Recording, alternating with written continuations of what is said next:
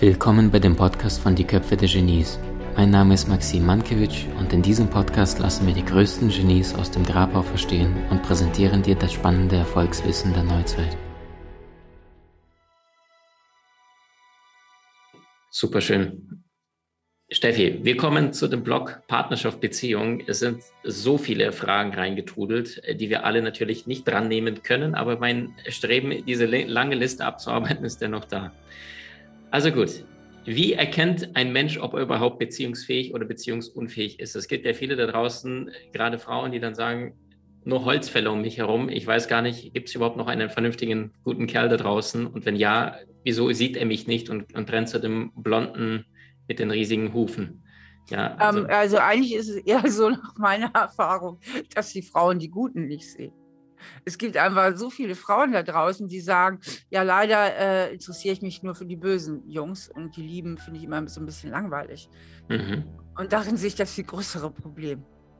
Also die sich einfach notorisch angezogen fühlen von Typen, die sehr auf der autonomen Seite sind, das heißt, die eine große Unabhängigkeit ausstrahlen und dadurch natürlich auch eine gewisse Sexiness. Unabhängigkeit hat immer eine gewisse Sexiness bei Frauen wie bei Männern, weil er so. Der Marlboro-Mann, ne? Ja, ja, und aber Marlboro Frau ist nicht vielleicht das Pendant, aber die geheimnisvolle Fremde oder so. Ja, also die so ein bisschen so die Aura vielleicht. Ne? Also das hat ja oft was sehr magisch anziehendes, ähm, weil da einfach, ähm, wie soll man sagen, das, äh, was man nicht hat, hat, löst ja immer eine größere Sehnsucht aus, als das, was man leicht haben kann. Ne? Mhm. Das sind mhm. einfach auch so primitive Mechanismen, die da eine Rolle spielen. Äh, gleichwohl ist es halt so, dass ich immer wieder merke, wenn, wenn Menschen anfangen, sich selbst zu verändern, also an ihren Themen arbeiten, die sie unbewusst zum Beispiel auch dahin treiben, gerade diese autonomen Typen immer so attraktiv zu finden. Äh, also wenn sie an ihren persönlichen Themen arbeiten, verändert sich damit einhergehend das Beuteschema. Und plötzlich, wenn es dann soweit ist und sie ihre Themen, seine, ihre inneren Themen bearbeitet haben, dann finden sie diese Typen, die sie früher so wahnsinnig spannend finden, gar nicht mehr so spannend. Und plötzlich sehen sie erstmal die anderen, die nämlich auch da sind, aber die sie vorher nicht gesehen haben. Also hinter der Aussage laufen da draußen nur Idioten rum oder nur Bildungsgestörte, verbirgt sich oft eigentlich, dass man selbst ein verdecktes Problem mit dem Thema hat. Mhm. Weil wir sehen ja die Welt da draußen immer durch die Brille unserer subjektiven inneren Erfahrung. Wir nehmen ja nicht objektiv wahr geht gar nicht. Ne? Und deswegen ändert sich unsere Sicht auf die Welt in dem Ausmaß, wie wir uns selber verändern. Verstanden. Wenn jetzt ein Paar zusammenkommt, gilt ja sehr, sehr häufig gerade auf der Seite der Frauen dieser Spruch, mein Mann versteht mich nicht. Und der Mann wiederum denkt sich, Frau, was willst du eigentlich? Ich arbeite, ich leiste meinen Beitrag, komme nach Hause, so liefere und dann sagt sie, nee, du, du fühlst mich nicht, du verstehst mich nicht. Wie kriegen die beiden eine Brücke zueinander geschlagen? Ja, also ich denke ähm, von zwei Seiten. Das eine ist, das ist irgendwie so ein Frauendiktat, das Männer immer verstehen müssen. Also das ist so, ähm, das hat sich so etabliert, dass Frauen eigentlich die Maßstäbe setzen, ähm, wie Liebe definiert wird. So, da, da, die sind irgendwie, die haben da so die Deutungshoheit. Und Frauen sagen dann halt, ja, äh, Liebe heißt reden, Liebe heißt, ich will verstanden werden. Und Männer sagen, ja, Liebe heißt gar nicht für mich reden, für mich heißt Liebe eben auch Taten. Ne, dass wir gemeinsam was machen, dass ich stabil bin, dass ich stabil arbeiten gehe, dass ich stabil auch Geld nach Hause bringe, ja, dass ich mich um dein Auto kümmere und so weiter und so fort. Das ist für mich Liebe und nicht immer quatschen, reden, zuhören. So. Und warum eigentlich soll das weniger äh, wertvoll sein als ich sage jetzt mal die Laberei, ne? so ein bisschen frech. Ne? Mhm, so, mhm. warum eigentlich? Warum sollen Männer nicht den Raum haben, ähm, das anders zu demonstrieren? Und warum kann die Frau nicht, wenn sie ein gutes Gespräch haben will, mit ihrer besten Freundin äh, sprechen? Ja, ist jetzt ein bisschen überzogen dargestellt, aber ich möchte einfach mal so in den Raum werfen, ähm, warum es immer zu bedeuten hat, wenn man redet und der Mann so zuhört und wenn er es halt nicht so gut kann, auch mit der Empathie, warum das immer so das Maß aller Dinge sein soll. Auf der anderen Seite ähm, ist es natürlich auch so, dass Männer zunehmend weniger, aber es wird wirklich besser, halt auch so sozialisiert werden, ähm, dass sie mit schwachen Gefühlen nicht so gut umgehen können. Mit starken schon. Starke sind Wut oder auch Freude. Aber die Schwachen, ich fühle mich mal hilflos, ich fühle mich mal traurig, ähm, ich schäme mich und so weiter. Also alles, wo man sich so schwach fühlt, ähm, werden Jungs oder wurden Jungs, es wird besser, anders erzogen als Mädchen. Bei Mädchen war es immer legitimer, dass sie sich mal so fühlen dürfen, mal weinen und so. Und das bedeutet, dass junge Männer oder Männer manchmal auch gar nicht so einen guten Kontakt zu ihren Gefühlen haben. Und deswegen sich überfordert fühlen mit diesen Frauengesprächen. Wenn die Frau dann irgendwas Persönliches erzählt und sagt, ah, und da hat meine Freundin sowieso, und dann, oh, dann fühlte ich mich total beschissen und irgendwie auch traurig, dann müsste der Mann ja, wenn er empathisch sein wollte, Empathie heißt ja Mitgefühl, also mitfühlen. Ich kann aber nur mitfühlen, wenn ich zumindest so einen kleinen Moment mal ein Gefühl in mir selber spüre, wie wäre es für mich, wenn ich mich von meinem besten Freund hintergangen fühlen würde. So, wenn ich aber diese Gefühle als Mann gar nicht haben darf, weil mir die absozialisiert worden sind, ja, äh, weil ich ein starker Typ sein will, weil ich cool und autonom sein will, dann fühle ich mich bedrängt in solchen Gesprächen, weil ich will damit ja selber auch bei mir nichts zu tun haben. Und, ähm, und dann gucke ich mal lieber schnell nach einer Lösung für das Problem und biete der Frau dann eine Lösung an, um einfach auch diese Unterhaltung vom Tisch zu kriegen. Mhm. Das heißt, auch bei Männern ist es natürlich schön, wenn sie ganz sein wollen, wenn sie authentisch sein wollen, wenn sie versuchen, möglichst guten Kontakt zu all ihren Gefühlen zu, zu haben, ja, weil es gehören alle Gefühle zu uns. Gefühle bewerten immer das, was wir erleben. Ähm, ohne Gefühle können wir uns nicht klar entscheiden. Das haben ja auch sehr sachorientierte Männer oft, die einen schlechten Kontakt zu ihren Gefühlen haben, gilt aber auch für Frauen, die zu überangepasst sind oder Männer, die zu überangepasst sind. Die drehen manchmal wie so ein Schiff im Kreis. Zumindest bei emotionalen Entscheidungen weil sie keinen eindeutigen gefühlsmäßigen Ausschlag haben. Dann fangen die an, schriftlich Pros und Kontras aufzuführen, zum Beispiel mit welcher Frau, ob sie jetzt sich für die Frau entscheiden sollen oder lieber doch nicht oder lieber für die andere und kommen nicht zu Potte, weil ihr Gefühl ihnen kein klares Ja signalisiert. Ne? Ähm, das heißt, auch für Entscheidungen brauchen wir die Gefühle. Also, also, also Männer, die keinen so guten Zugang haben zu den, ihren Gefühlen, das wäre natürlich toll, wenn Sie sich einfach damit mehr beschäftigen würden und diesen Zugang etwas mehr freilegen würden. Mhm. Wie könnte das praktisch aussehen? Also gibt es da Sachen, die dir einfallen, was ein Mann ja. zu Hause probieren kann? Ja, also ich empfehle immer Menschen, die einen schlechten, also Männer wie Frauen, ähm, die einen schlechten Zugang zu ihren Gefühlen haben, einfach mehr Aufmerksamkeit mal wieder drauf zu lenken. Denn es sind oft auch Menschen, die etwas überangepasst sind und die immer so das Gefühl haben, ich muss es allen recht machen. Und sobald andere Menschen im Raum sind, sind die mehr bei den anderen Menschen mit ihrer Aufmerksamkeit als bei sich selbst. Deswegen sagt man ja auch, man verliert sich im Kontakt oder man verliert sich in einer Beziehung. Dieses Verlieren, sich verlieren heißt ja, ich spüre mich gar nicht mehr so richtig. So sehr bin ich eigentlich beim anderen und versuche dem alles recht zu machen. Und dass man einfach mal trainiert, bewusst seine Gefühle zu fühlen und sie auch nicht reflexartig wegzudrücken. Also wenn jetzt zum Beispiel ein Mann guckt einen Film und dann kann er zum Beispiel auch, um mal mehr zu fühlen, mal bewusst ein schönes Drama auswählen, anstatt irgendein Science-Fiction-Geballer. Also er sagt, ich gucke jetzt mal wirklich ein Drama, wo es wirklich ums große Gefühl geht. Und er spürt, na, wenn die Heldin stirbt oder sonst was, dass ihn das doch toucht und dass er traurig wird, anstatt das dann reflexartig wegzudrücken, dem einfach mal Raum zu geben, zu sagen, okay, Trauer, wo bist du, du darfst jetzt mal da sein, ja.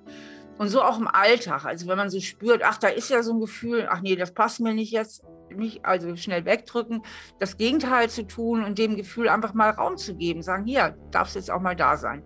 Ähm, einfach bewusster wieder drauf achten.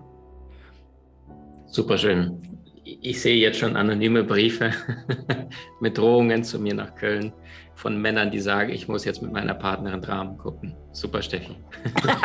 Wir haben es gepackt.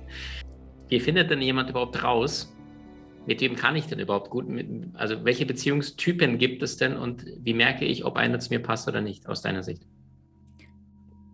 Ähm, ich bin jetzt gar nicht so gut in Beziehungstypen. Ähm, wichtig ist halt immer, dass Menschen so unterschiedliche Nähe- und Distanzbedürfnisse haben.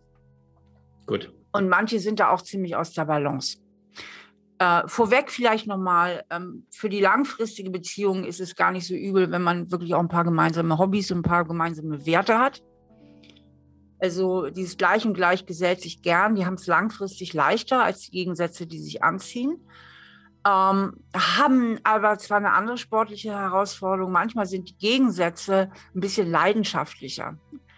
Stichwort die, Sexualität oder generell Lebendigkeit ja, der Beziehung? Sexualität. Auch, ja, dabei geht manchmal miteinander einher. Die, ähm, die allzu gleich sind, die laufen manchmal Gefahr, dass sie zu sehr. Ähm, Nicht Angriffspakt, ne?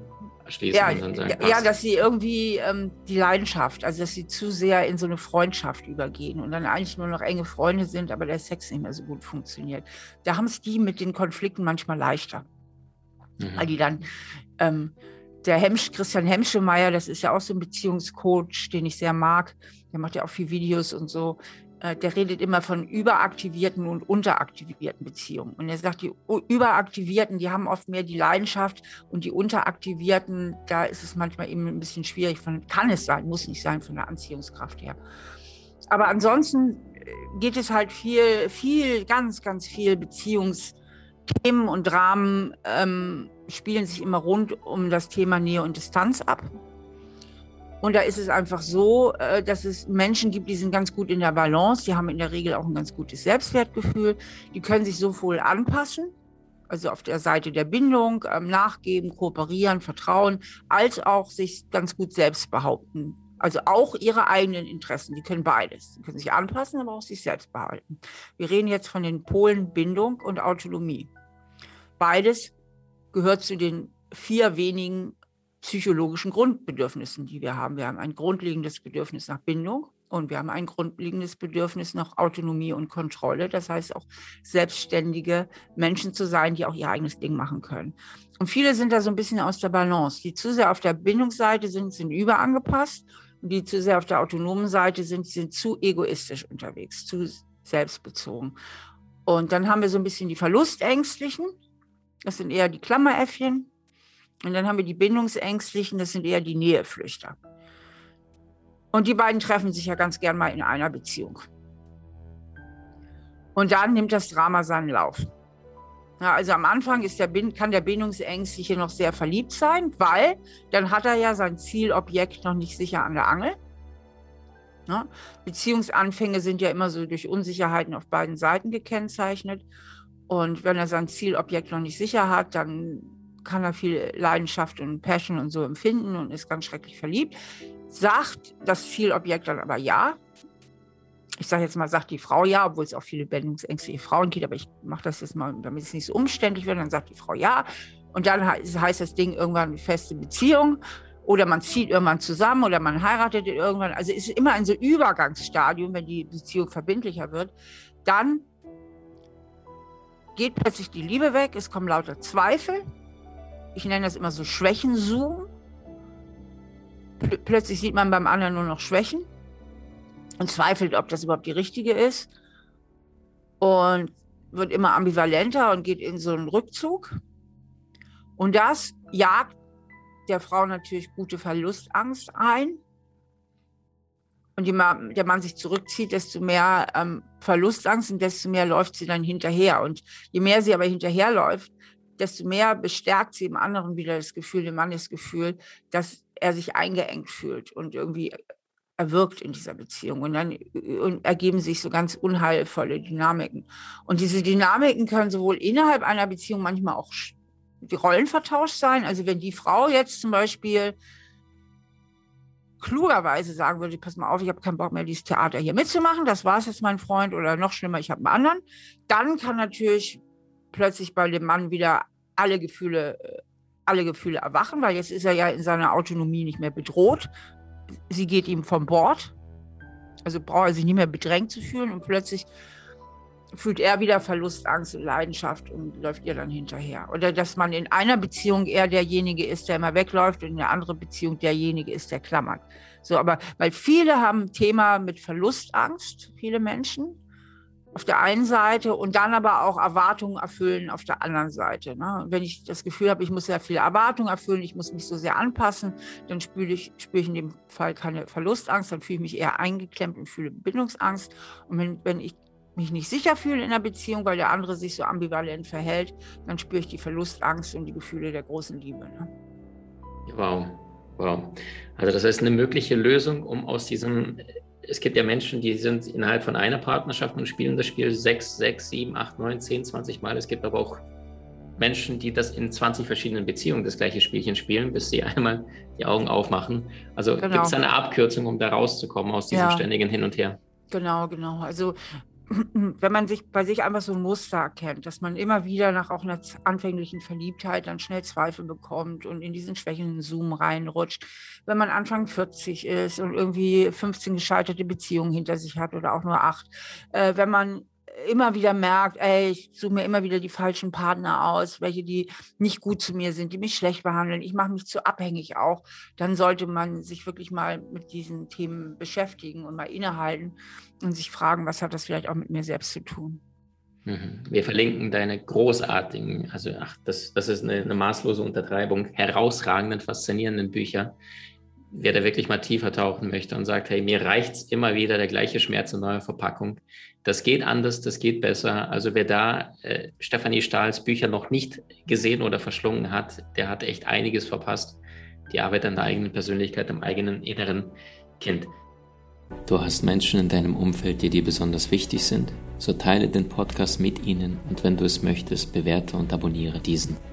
Wenn du noch schneller deine Meisterschaft erlangen möchtest, so findest du über 20 außergewöhnliche Videokurse in unserer Genieakademie unter maximmankiewicz.com.